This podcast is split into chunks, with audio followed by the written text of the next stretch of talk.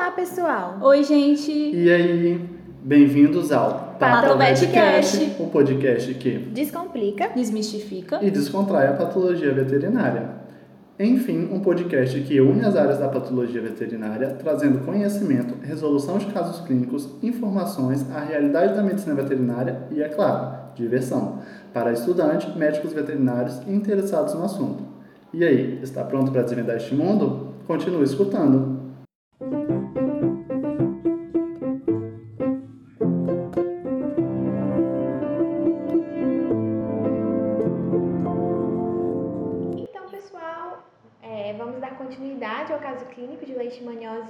Canina. No episódio anterior, nós introduzimos o caso, falamos um pouquinho sobre a doença, sobre achados de, no histopatológico, na citologia, sobre a sorologia para leishmania. E agora vamos dar continuidade ao caso. Vamos falar um pouquinho sobre as alterações que a gente pode encontrar no hemograma, no bioquímico, na urinálise. Vamos falar um pouquinho sobre a prevenção da doença, algumas considerações e vamos finalizar o caso. Então, caso você não tenha escutado a primeira parte, volte lá no episódio anterior. E caso tenha escutado, só continuar nesse daqui.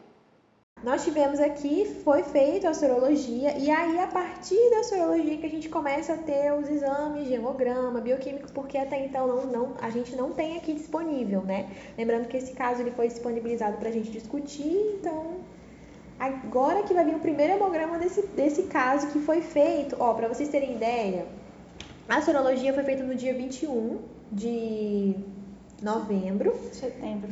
Setembro. setembro, perdão. E agora no dia 22 vem o primeiro hemograma, né? Depois daqueles primeiros que a gente falou de hematócrito leucócito, agora a gente tem o hemograma de verdade. É, vamos lá. No hemograma, o animal com- com- ele continua com anemia, né? Agora o hematócrito está 23. Antes o hematócrito estava Antes o hematócrito estava 19. em 19 e agora ele está em 23, ele está subindo, né? Sim. que é muito bom. É, ele tem uma anemia normocítica normocrômica, que é, que é uma anemia que a gente encontra na leishmania, né? É, a gente tem que a leishmania, ela pode, a anemia né, na leishmania, ela pode ser causada pela diminuição da eritropoese, pela cronicidade da doença.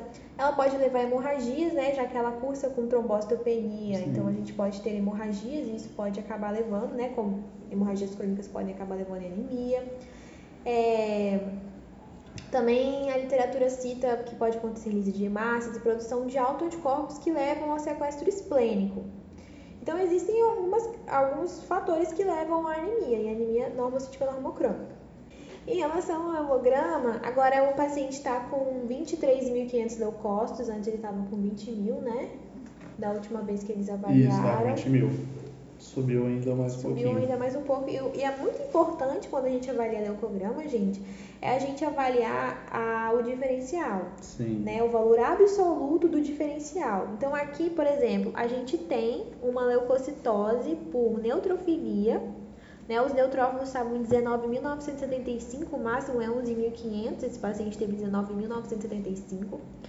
Ele teve aumento de bastonete. É, aqui na referência do laboratório eles falam que bastonetes a gente pode encontrar até 300 por microlitro e aqui encontramos 470. Que, então a gente tem um desvio à esquerda nesse paciente que está indicando que está tendo um processo inflamatório. E uma Né? resposta também, né? É, muitas pessoas acreditam que o aumento de neutrófilo está relacionado à infecção, mas, Mas- não, não é infecção, tá bom, gente? O aumento de neutrófilos ele está relacionado à inflamação. E essa inflamação pode ser tanto por uma infecção quanto por uma neoplasia.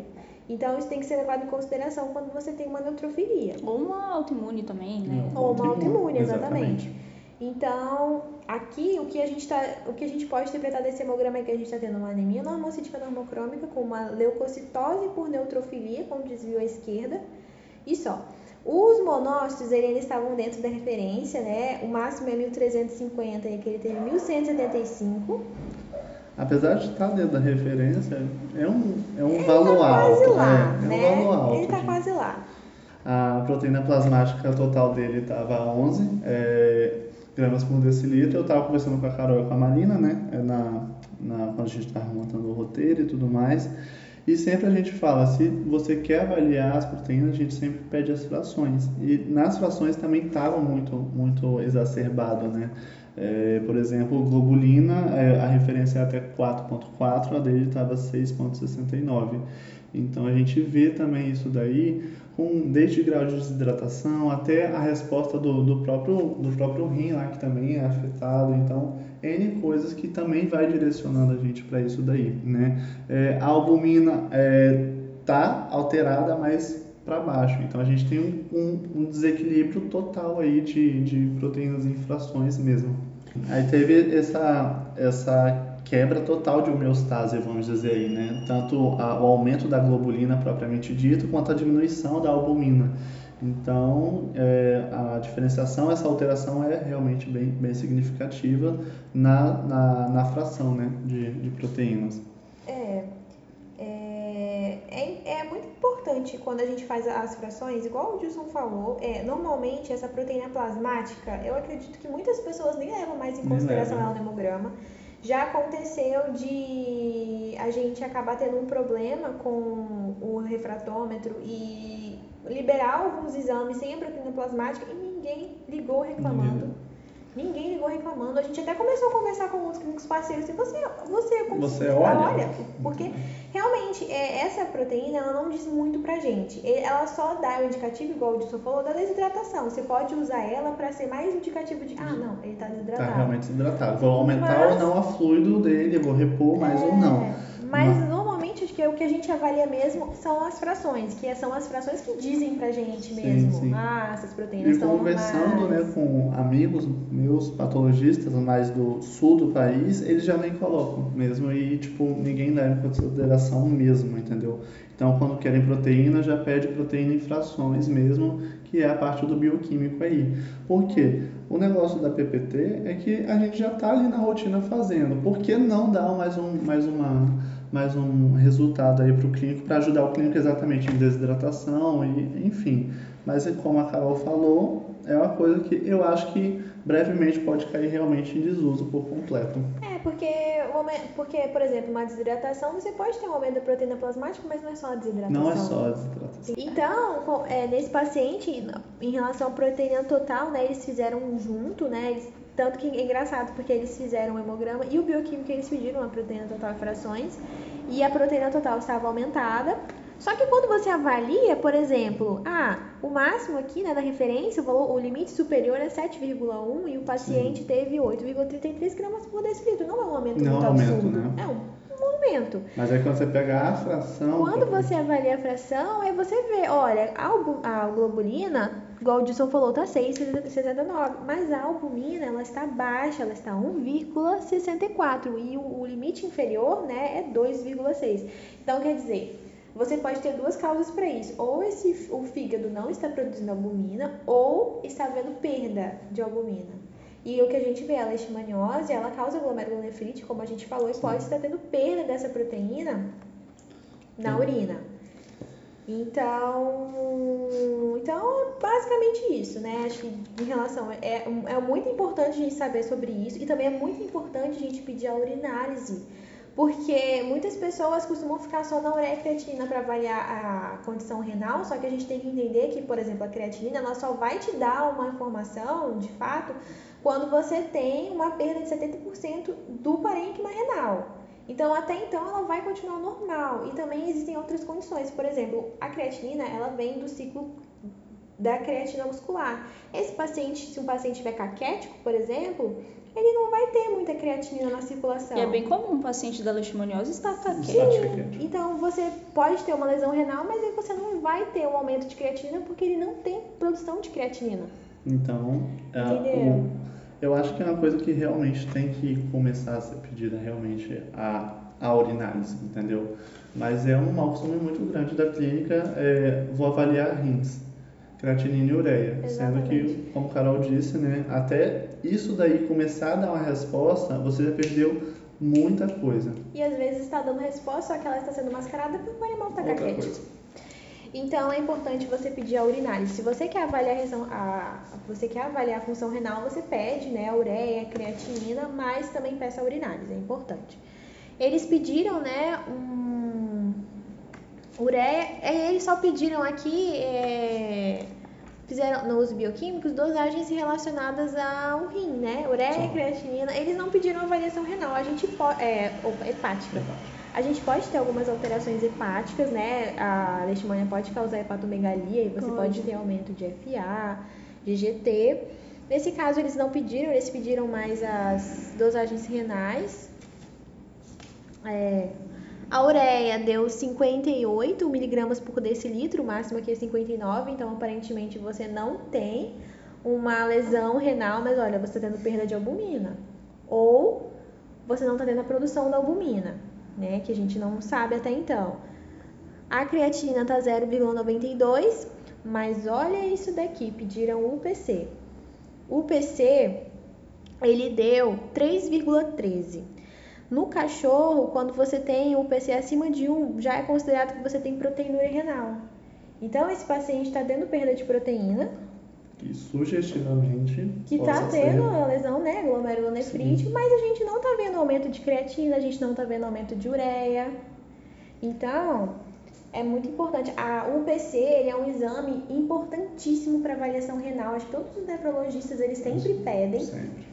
Então, gente, não fiquem presos a ureia e creatinina, porque a ureia e creatinina ela te diz, né, informações importantes, mas nem não, não é nem sempre. Não vai, não vai é. te direcionar tão bem para isso. E também não só a ureia e creatinina, mas as enzimas que também são indicadas para o fígado, né? Por exemplo, vamos supor FA. Nesse caso que a Marina falou do filhotinho lá, que estava tudo ok, tudo bonitinho, a FA dele podia dar aumentada, é, pode ser uma lesão de fígado, mas é um filhote, que já comumente é aumentado, entendeu? Então, vocês estão vendo que nada é muito específico, ao não ser realmente os exames que a gente citou aqui, citologias, sorologias e afins. Mas se você for um bom clínico e pensar com um pouquinho mais de, de amor aí, você consegue juntar tudo um pouquinho e É. se direcionar um pouquinho mais. Até porque geralmente aqui foi feito histopatológico logo de cara, porque o animal tinha lesão de Sim, pele. mas, Mas se for um animal que não tem lesão de pele, então aí você faz, você tá fazendo Sim. um hemograma e um bioquímico pra pensar em N para coisas, começar a né? aquilo dali. Aí você tem que juntar realmente tudo. E aí pra você pensar em leishmania já é um, um passo. Já é um um, grande um passo. grande passo. Aqui, digamos, foi mais fácil entre aspas, porque já partiram pro diagnóstico parasitológico, né, que seria o, a histopatologia. Claro, a suspeita ainda não era leishmania, mas já fizeram o E teste já cara. ali. ouro, né? Fizeram também o GT urinário. O GT urinário ele estava dentro da referência, né? Deu 32,9 e o valor de referência era 13, de 13 a 92. E aí eles fizeram a urinálise, né? Também. É, na urinálise, o que a gente tem de alteração aqui é ó, coloração amarelada, sui generis, límpida, a densidade deu 1048, né? Que é uma densidade um pouco elevada. A gente tem que avaliar, a gente avalia a densidade, depende muito do, do horário que foi coletado, né? Por exemplo, as primeiras urinas da manhã, elas costumam ser mais concentradas. Também tem que ser levado em consideração quando você vai avaliar, mas é um valor. Quer Um pouco mais elevado, realmente. Uma alteração que também foi vista na urinálise, né, Carol? Foi as proteínas, como a gente pode ver aí. Que deu bem mais elevado. Tanto aqui, quanto lá na PC, quanto, enfim. É, então a gente vê que realmente, apesar de lá a ureia creatinina não tá, não tá, não tá alterada, ela estava tendo perda de, de, de proteína proteína. com certeza. É, falando da densidade rapidinho, perdão, não é 1045, é 1048. O limite é 1045, esse paciente tinha um pouco, a urina um pouco mais densa. Então, mais um indicativo de que está tendo perda de proteína. É, ele tinha na sedimentoscopia, no, no exame químico não, né, não tinha glicose, nitrito, nem nada. Na sedimentoscopia, o que a gente teve é célula descamativa de 2 a 4, mas tem que ver o método de coleta, né? Sim. Porque quando você tem uma coleta por micção natural ou sonda, você pode encontrar essas células. E ainda está no limite, a gente considera um aumento quando você tem acima de 5 células por Sim. campo, então aqui ainda está na zona de Aceitável, risco, uhum. é. E leucócitos, 2 a 4 por campo. Existem literaturas que dizem que a gente só vai considerar também quando tem acima de 5. Mas dá para perceber que tudo nele está muito próximo do limite, né? Tipo, de referência. E também aqui tem pigmentos de bilirrubina, né? Que eu acredito que seja impregnação por bilirrubina. Que quando a gente tem um aumento né, da bilirrubina na urina, é, ela acaba pintando células, é, cilindros, então a gente acaba vendo. Isso daqui é um indicativo de que pode estar tendo hepática, tá, gente? Colestase, por exemplo, né? Que pode ser uma hepatomegalia. Então, Mas não foi, não foi solicitado o exame de bioquímico É. da, de, de fígado, né? De hepático. seria bom avaliar, né, a lesão. A gente sabe, a albumina está diminuída, mas vai que pode ser, além da pode estar tendo perda de proteína, mas às vezes pode estar tendo deficiência na Deficiência produção. produção, Então exatamente. aí seria importante avaliar, Avaliar também. também. Mas infelizmente a gente acabou não tendo essas informações. Isso. E aí, então essas foram as alterações laboratoriais que a gente viu, né, de hemograma, bioquímico, urinárise. E a gente não tem acesso ao histórico, né, porque o que a gente tem acesso foi a um pouquinho daquelas do prontuário médico e muitas vezes não são escritas muitas informações.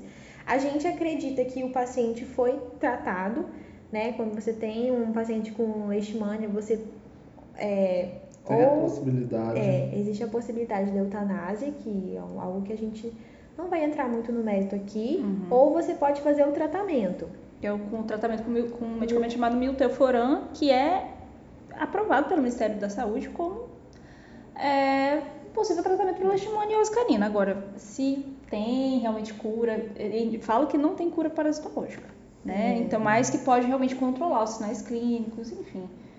Precisa ser feito um acompanhamento periódico desses animais que, que escolheram, que- em que os tutores escolheram o, O tratamento, tratamento. né? Acompanhamento periódico, então tem toda uma legislação baseada nisso. A gente não vai entrar nesse mérito, mas que vocês já vão ficar, já sabem, né? Para vocês saberem, existem sim ainda uma polêmica entre eutanásia E o versus tratamento. O tratamento ele é aprovado. Agora cabe ao clínico e ao tutor também, porque o tratamento não é barato, escolherem a melhor opção para o animal. Então a gente não vai aqui, a gente vai ser bem imparcial, né? Até porque nós não somos clínicos, mas o, o Gilson é clínico. É, Mas eu não mexo com cachorro, então fica tranquilo, gente. é, ele é de silvestre, né? Nós não somos clínicos de pequenos. Eles tratam e No Silvestre eles tratam. Isso, é tratado. Nós não somos clínicos de pequenos animais para dar uma, uma opinião pessoal mais sobre isso, né? É, claro, cada um aqui tem essa opinião pessoal, mas aqui não é o objetivo do, do podcast a gente trazer sobre o tratamento. É. Mas para vocês saberem, existe essa polêmica. A eutanásia era vista como forma de controle, hoje em dia já não é vista mais como uma forma tão efetiva assim de controle, né? Porque viram que o controle do, do, é, do mosquito talvez seja Sim, mais efetivo do que o controle da eutanásia, porque o cachorro ele é substituído. Se no- aquele ali morreu, mas vai ter outro que vai. vai. ser- Por Uhum. muito tempo foi feita a eutanásia, só que eles viram que não não estava criando um impacto muito grande, que a doença não estava diminuindo, ela só está progredindo. Então, é, eles viram que a eutanásia não é uma forma de controle. E aí começaram a eutanasiar por conta dos sinais clínicos, porque a doença ela ela Acaba Ela não é- dando, né? Ela acaba sendo, como podemos dizer, é é, bem violenta, bem Violenta, agressiva ao isso. animal se você não, não, não- fizer o tratamento correto. Que né? na verdade não existe um tratamento, tratamento. Existe essa forma. Até então, aí, aí começaram a eutanasiar, porque até então não tinha um tratamento. E agora o Ministério. Agora não, né? Em 2017, o Ministério da Saúde. É, O Ministério Isso. da Saúde aprovou o milteforam. Que existe essa polêmica, se é- porque dizem que não existe a cura parasitária, mas ele ameniza os Os sinais sinais clínicos. clínicos. mas que existe uma redução significativa de carga parasitária. Aí fica a dúvida. Essa redução é significativa para não haver transmissão? Alguns dizem que sim, outros dizem que, Que não, não. que o animal É. pode voltar a ter os sinais clínicos. Então, é, como a gente disse, a gente não vai trazer aqui, ah, tratem, ah, façam eutanásia, não é o nosso exatamente. objetivo. Mas sabendo que ainda existem duas, es- duas possibilidades pensando no diagnóstico de leishmania. Claro, E, claro nada, não tem nada para dizer. é, hoje em dia a gente vê muito mais é, o fato do tratamento tratar literalmente os sinais clínicos. Quando o animal é quase um animal assintomático, a maioria dos, dos tutores acabam optando pelo tratamento porque não está tão agressivo assim, né? E os tutores que eu vejo é, optar pela eutanásia é quando realmente o animal já está com escaras, com machucados bem avançados, né? Bem caquético. Ou, ou bem caquético, tipo, sabe, com os sinais clínicos horríveis. Aí sim eles preferem também o bem-estar, né? Que é uma forma que, se não tem como fazer o tratamento correto, que, como a Marina é. disse, é um tratamento caro. É caro né? e tem, tem que ter também uma. Existe, existe uma legislação, como eu disse, tem Sim, que ter uma manutenção periódica, tem. exames periódicos, para ver se o animal está tendo carga, está tendo é, parasitemia ou não, se tem Sim. redução da carga parasitária ou não. É, tem, tem algumas medidas de prevenção, né, quanto ao uso de coleira uhum. Piretrina, né? Sim, sim. Que é um que é um inseticida, né? Também seria uma forma de prevenção. Então, bom, é isso que vamos falar. Então. É, a prevenção ela é muito mais em torno do mosquito, né? Todas as medidas elas acabam girando mais em torno do mosquito do que no cachorro. Apesar da gente não ter essa informação, acredita-se que nesses quatro meses, porque o animal só retornou depois de quatro meses para consulta, depois. provavelmente realmente foi entrado o tratamento, né? Com o mitelforan, que é o único medicamento aprovado para tratamento de leishmaniose visceral canina. É, a tutora relatou então que o animal tinha apresentava tosse e êmese, né, vômito. É, foi solicitado então raio-x de tórax. É, o animal apresentou no raio-x de tórax indicou uma broncopneumonia. É, o animal também apresentou uma otite malacésia. Interessante isso aqui, assim pode não significar nada, mas pode ter correlação porque a leishmaniose pode ter levado provavelmente uma imunossupressão e a malacésia é um agente oportunista, né, que pode ter proliferado devido a essa imunossupressão. É, além disso, ela estava aqui, está dizendo, cambaleando, né, entre aspas, com provavelmente dificuldade de locomoção. E pensando na leishmania, ela faz, é, ela pode fazer é, artrites, né, por deposição de imuno complexo. Né? Então, pensando na artrite e glomerulonefrite imunomediadas, pensando nessa deposição de imunocomplexo. Então, provavelmente é um sinal da leishmania. É, o raio-x indicou broncopneumonia, como eu disse, que pensando, pode, talvez pode se for uma broncopneumonia bacteriana, a gente pode pensar na imunossupressão, que está levando essa broncopneumonia bacteriana. Mas a própria leishmania, como eu disse, pode causar lesões granulomatosas em vários órgãos. Então, talvez o pulmão pode ter sido um, um alvo também uhum, acometido pela própria lesão é, inflamatória, né, granulomatosa da leishmania. Foi feito né, um novo hemograma, a gente não teve acesso a esse novo hemograma, mas aqueles colocaram né, hemograma e tinha anemia. Então você ainda tem anemia está persistindo, né? A gente pode pensar que o tratamento pode ter feito algum, algo nos primeiros meses, mas aqui a gente ainda tem anemia. Então, não está surtindo muito efeito nesse caso. É, é, hematologicamente falando, né? Sim. Quando a gente pensa em renovação, né, do tempo de um quatro meses, a medula óssea, ela poderia já ter... Com certeza, é, chegaria à normalidade. A normalidade, ainda tinha anemia, a gente não tem noção do quanto, né, a gente acredita... Não sei, a gente pensa, pode pensar que ainda estava lá pelos hematócritos 20... E aí, no final do mês, é, o, eles fizeram uma coleta de medula óssea no final desse mês. É, quando você faz a coleta de medula óssea, você coleta tanto a medula quanto você faz a hemograma do sangue periférico. É muito importante porque a análise da medula óssea, gente, ela vem, ela deve ser comparada com o sangue periférico. Não adianta você só fazer a medula óssea. Você tem que comparar os achados da medula óssea com o hemograma.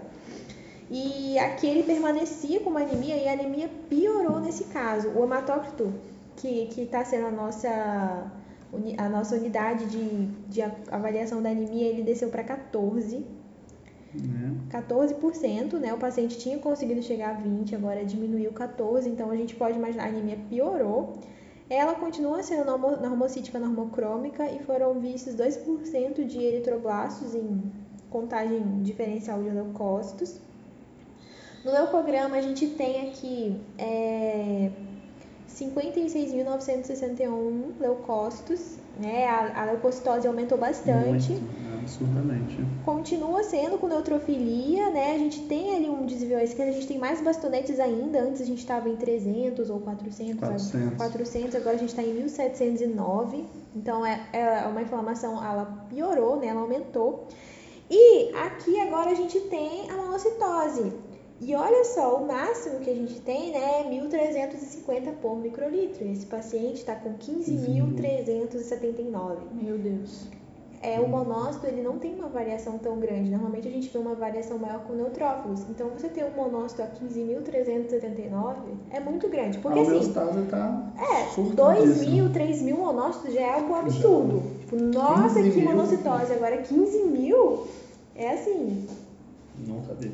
Uau, Uau. uau. É, Eu e a- também pânico com esse, com esse programa. Não, eu, eu, eu, eu, achei meio assustador. É claro que a gente também tem que ver a clínica do paciente, né? Às vezes a gente olha assim, meu Deus, e o animal pode não estar tão, tão ruim ruim assim, assim. aparentemente, mas. Aparentemente ele deu uma piorada clínica também, segundo o relato, né? É, É. Então, a- é, como a gente falou, acho que a gente não acabou falando muito, mas a. Porque no, no, primo- no último hemograma ele não tinha monocitose, mas a leishmaniose ela, ela gera né, essa inflamação granulomatosa. A gente tem aqui, né, uma. Quando a gente tem o, a neutrofilia com aumento de bastão, né, esse desvio à esquerda com a monocitose, a gente chama de leucograma de inflamação. Normalmente ele está associado à inflamação crônica Sim. tá? O monócito, ele é inflamação crônica, a gente também vê monócito ativado na circulação sanguínea. Aqui eles não relataram, mas a gente pode encontrar monócito ativado também. O monócito ativado, ele libera fatores de estimulação de colônia, né? E ele leva e ele que acaba chamando mais neutrófilos. Então a gente tem um aumenta ainda mais a inflamação. De repente pode estar sendo pode estar ocorrendo isso, né? E outra coisa que eu pergunto aí, né, nesse caso, a gente tem que lembrar que esse animal está nessa infecção, né, desde tempos aí, né, nessa anemia desde tempos, até quando essa medula ia conseguir estar repondo isso daí, né? Então, isso é uma coisa muito importante de se pensar. entra em exaustão, né? Ela vai entrar em exaustão em algum momento, ela vai ficar ou aplásica ou realmente não vai produzir nada, entendeu? Ela está provavelmente ne- nesse momento aqui tendo que escolher entre produzir células de defesa ou produzir células de ou células vermelhas, né? Porque imagina, 56 mil de leucócito, ela só pensou em defender o corpo. Realmente, em momento nenhum, ela pensou em, em tentar produzir um pouco mais de hemácia, né? Um pouco para tentar melhorar esse VG que estava lá em 20, 23 e caiu para 14. Então, em algum momento, realmente, se ele estivesse estável, mas com esse, com esse é, hemograma, creio que ela poderia piorar em algum momento, realmente. Certeza. E ela, assim, a gente não consegue dizer em relação à regeneração da medula porque a gente precisa ter a avaliação. A gente Sim. não teve acesso à análise de medula óssea, mas 2% de eritroblastos é um valor muito baixo para a gente pensar em uma resposta, né? E aí a anemia só tá piorando. Então, tá, não tá bonito esse hemograma, tá. tá, gente? Ainda avaliando é, o, a evolução desse paciente, não tá bem, não. Aqui as plaquetas de, deu 100 mil plaquetas. que é uma, um- a trombocitopenia, né, é uma realidade na leishmania. É, no último não estava, estava aí nos seus 300 mil ainda, mas aqui a gente pode, pode perceber que além da piora do, do hemograma, as plaquetas dele também teve essa queda. Isso, a, leishmania ela também causa vasculite por deposição de imunocomplexo, tá, gente? Ou por distúrbio, né, de trombocitopoe- de trombocitopoese, né, já que a gente está tendo essa essa interferência, essa já que está tendo essa é, Alteração, alteração né? na medula e a plaqueta, né, ela é gerada na medula. Então, então a gente alteração. pode observar a A trombocitopenia. trombostopatia, né? Sim, exatamente. E, e olha que engraçado, quando você tem né, é, anemia, trombocitopenia, é, com hiperglobulinemia, aqui no nosso estado, muitas pessoas pensariam muito em erlíquia, Sim. tá? A gente, a gente... E aí, nesse caso, como esse paciente voltou, ele estava pior, provavelmente eles fizeram essa coleta para avaliar o quanto da carga, paras, da carga parasitária que tinha. É... Aí nesse caso, por exemplo, foi visto 1.091.676,50 cópias de DNA do patógeno por microlitro de amostra extraída. Então, isso é algo que deve ser avaliado de tempos em tempos para ver se essas cópias estão aumentando, se elas estão diminuindo. Pensando no monitoramento do tratamento? É, no tratamento do paciente, para ver aqui. Né, a carga parasitária. A carga parasitária, Exatamente. exatamente. É uma forma que a gente tem. E aí, só que o que, que acontece com esse paciente? E agora, é, a gente vai dar uma informação que vai vir mais como um plus, assim, sobre esse caso. É, eles fizeram uma coleta de medula óssea, né, anestesiaram o paciente às 10 horas, né, 10h35 ele já estava recuperado, e 10h30 o paciente vomitou uvas e veio a óbito, às 1h30. Então, quando isso aconteceu, né, é, houve uma, uma dúvida, né? Nossa, será que esse paciente morreu por uma intoxicação por uva? Porque a gente sabe, né, que a uva, ela, os, os, os animais, eles não... É tóxico para os né? cães, né? É É nefrotóxico, né? Seria nefrotóxico. Causaria uma insuficiência renal aguda, né? Aham. Aí pensando que ele pode já ter, poderia já ter uma, uma, Uma lesão, lesão renal, renal como a gente viu, da- né? Ele tinha proteinúria, Sim, então provavelmente ele tinha uma glomerulonefrite. sim. Então pensando, aqui é tudo hipótese, tá, gente? A gente não sabe se realmente ele teve uma intoxicação por uva. Mas pensando que ele teve, já que ele Avaliando todo o andamento do o, caso. o rim já, já, já tinha, apresentava lesões, provavelmente, né? Considerando ali os exames laboratoriais, associado com uma, uma- um, um componente que causa também lesão renal. O animal já tinha, já estava debilitado, né? Pela, pela é, leishmaniose. Será que isso não foi um estopim, né? Sim. Para que realmente levou o animal ao óbito, talvez por uma insuficiência renal. Sim. aguda. Os rins já estavam debilitados e aconteceu algo que necessitava de um rim saudável, que ele não Tudo tinha. isso é suposição, é, tá, sim. gente? Porque quando a gente pensa em rim, quando você está tendo uma, uma desordem crônica, ele vai se mantendo ali da forma que ele vai que ele conseguindo aos poucos. Mas aí, por exemplo, quando você pensa na uva, de repente você teve um, um agente agressor muito grande que agudizou a lesão É. e isso, né, pode ter desbalanceado ali todo aquele equilíbrio que o rim estava fazendo e piorou toda a situação. É. E aqui, é, nesse caso, infelizmente, né, o animal fatalmente veio a óbito, não foi realizada o exame de necrópsia porque o, o diagnóstico já estava fechado. Mas pensando num animal aí que foi para uma necrópsia, pensando num caso que a gente não conseguiu fechar a leishmania em vivo, né? Ou que o animal morreu de forma súbita e não deu tempo de fazer o exame, enfim, né? Então o exame de necrópsia pode ser requisitado. Ou para estudo mesmo, né? Científico.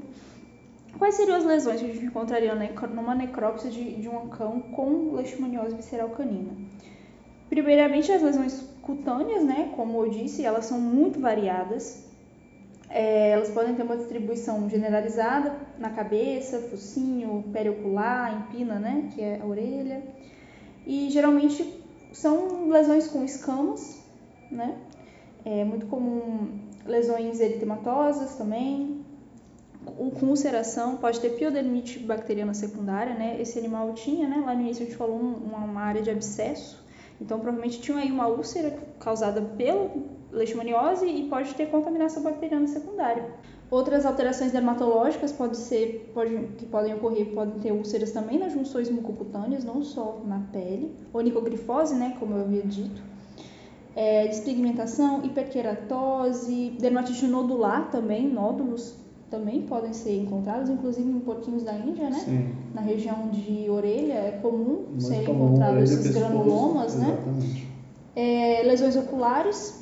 Então a gente pode ver na necrópsia que o animal está com uma secreção, uma hiperemia, uma secreção é, na- no, olho, uma hiperemia de conjuntiva, porque ela pode causar conjuntivite e ceratite, a leishmania.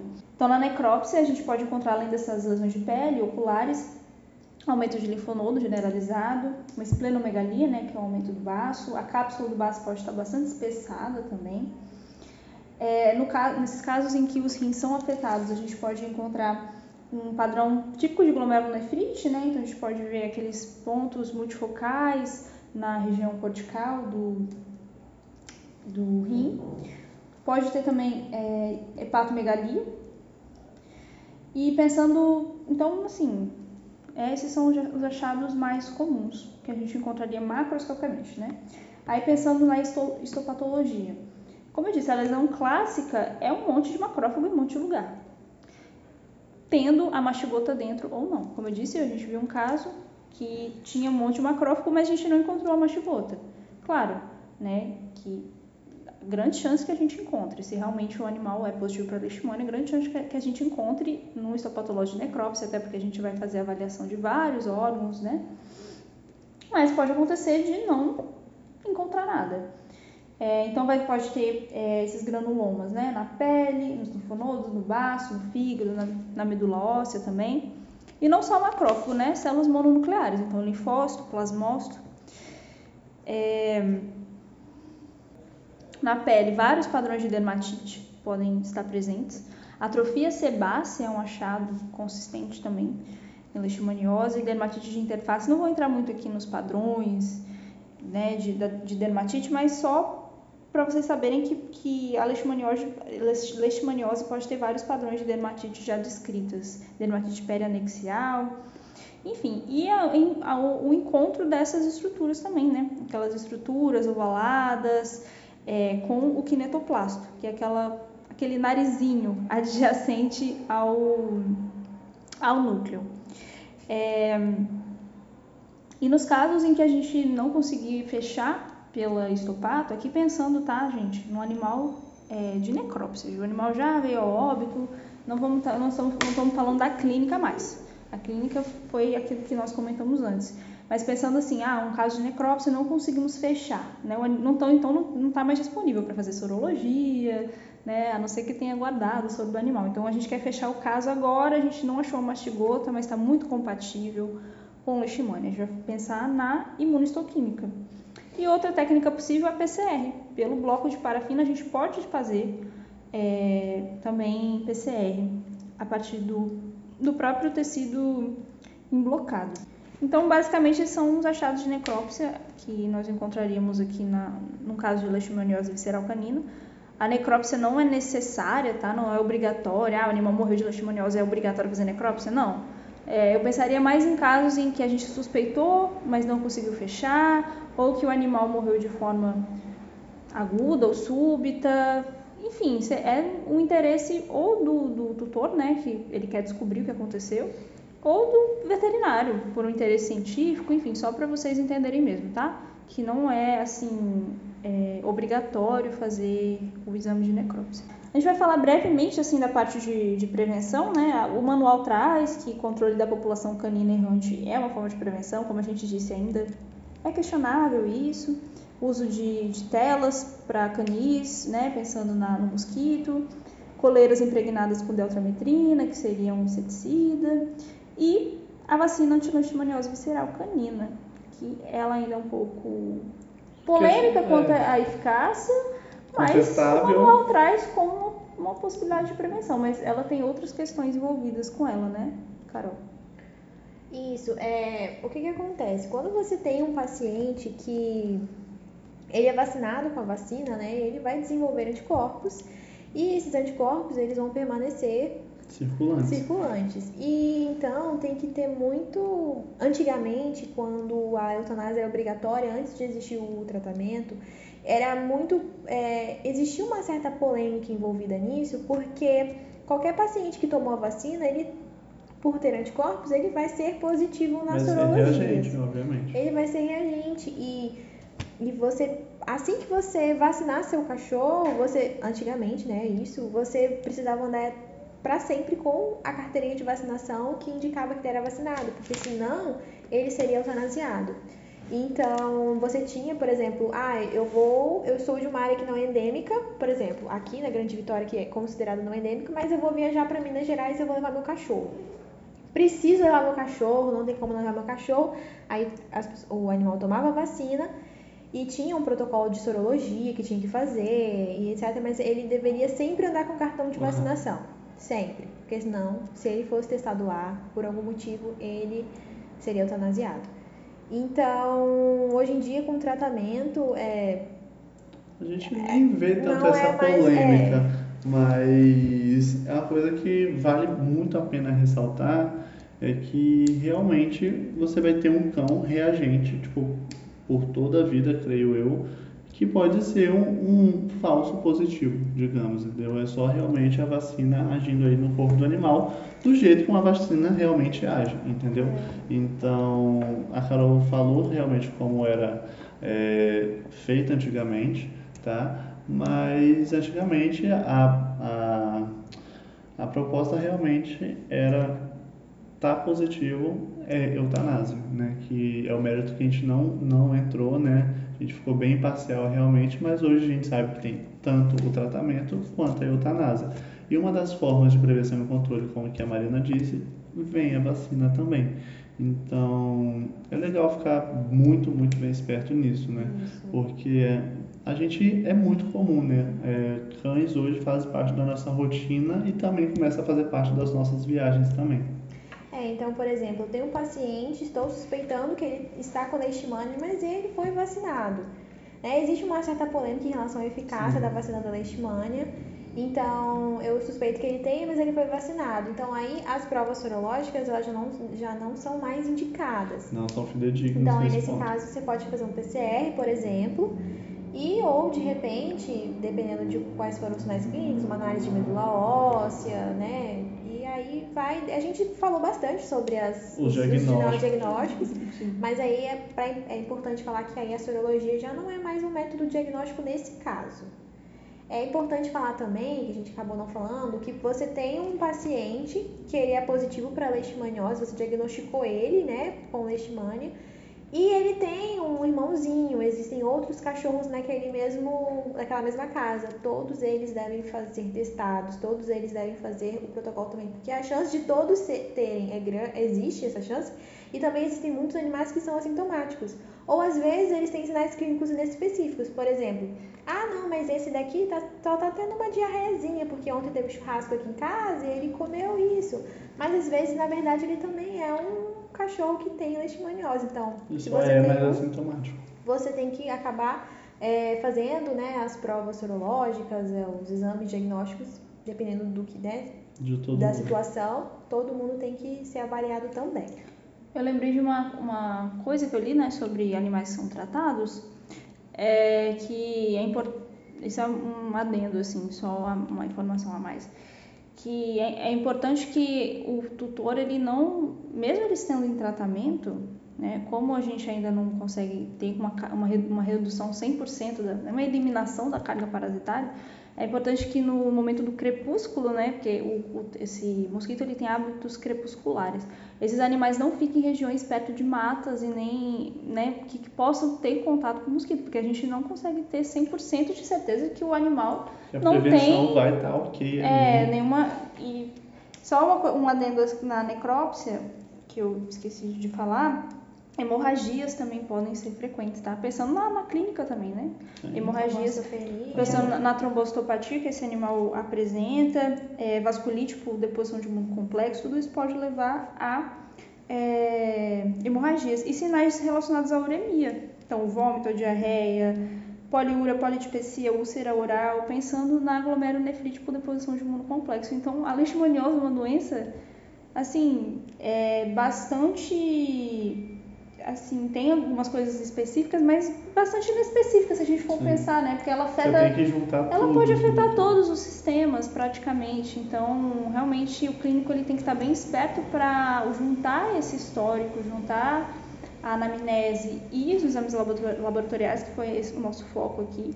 Que muitos, eu acho que muitos a dificuldade é mais os exames Os laboratoriais do que tanto a clínica, né? Acho que os Sim. clínicos conseguem às vezes chegar ah, no diagnóstico é, na suspeita de leishmaniose, mas e agora para qual, qual- como proceder? Eu faço acito, eu faço ponte de pele, eu faço é, hemograma, será que é o suficiente? Acredito então que esse seja a maior dificuldade, Sim, acredito, na, na clínica, né? É, depois que suspeitou, a partir daqui e agora, né? E agora, Eu né? É, o meu, meu proprietário não, não pode pagar pela sorologia. Será que eu não posso fazer outra coisa que é um pouco Sim. mais barata, mas que pode me dar alguma informação? Sim, exatamente. E lembrando sempre dos, do- dos exames ouro, né, gente? É, se você tem a possibilidade de fazer os exames que foram citados aqui, que tem maior especificidade, você vai conseguir diagnosticar o parasita propriamente dito, ok. É, escolha ele e a partir daí você vai se direcionando. Se não, você vai se adequando com os exames que a gente também já falou. Isso, e pensando na epide- pensar sempre na epidemiologia, né? Como eu Sim. disse. É, para onde esse animal foi? Foi área endêmica, não foi? Sabe? A anamnese é sempre muito bem feita. Então é isso que nós queremos tra- trazer para vocês. Espero que tenha aí acrescentado bastante no, no conhecimento de vocês sobre a leishmaniose visceral, principalmente em como diagnosticá-la. Espero que tenham gostado e aproveitado bastante. É, espero que a gente tenha conseguido explicar é, os exames de, de forma satisfatória e que tenha dado para entender direitinho, porque às vezes a gente vai falando, porque pra gente faz sentido, mas a gente já tá com isso todo É. dia, mas às vezes falta um pouquinho mais de explicação. Deem um feedback pra gente saber, né, o que vocês sentiram falta. Tragam suas dúvidas, Sim, a gente pode, a gente Está aberto a, a dúvidas, a questionamentos, Sim. a casos clínicos que você, ah, tem um caso aqui que eu queria tirar uma dúvida. A gente também está aberto a, isso, né? As sugestões, principalmente, É. e também a, a, a possibilidades, né? Tipo, de fugir da nossa realidade. Leishmania não é a realidade pra gente. Mas e aquelas doenças que são mais jogadas para o sul do país, para o norte, para o centro-oeste, entendeu? Se vocês quiserem, a gente pode estar trazendo, pode estar estudando e vocês estarem escutando a gente cada vez mais. É, a gente quer agradecer também a médica veterinária Ana Carolina por ter doado o caso pra gente, porque esse foi um caso dela, ela era a anatomopatologista do caso. E ela cedeu pra gente essas informações, então muito obrigada, Ana, por estar colaborando com o nosso podcast. E é isso, gente. Muito isso, obrigado. gente. Tchau, obrigada. Tchau, obrigada, Beijinho. gente, e até a próxima. Até a próxima.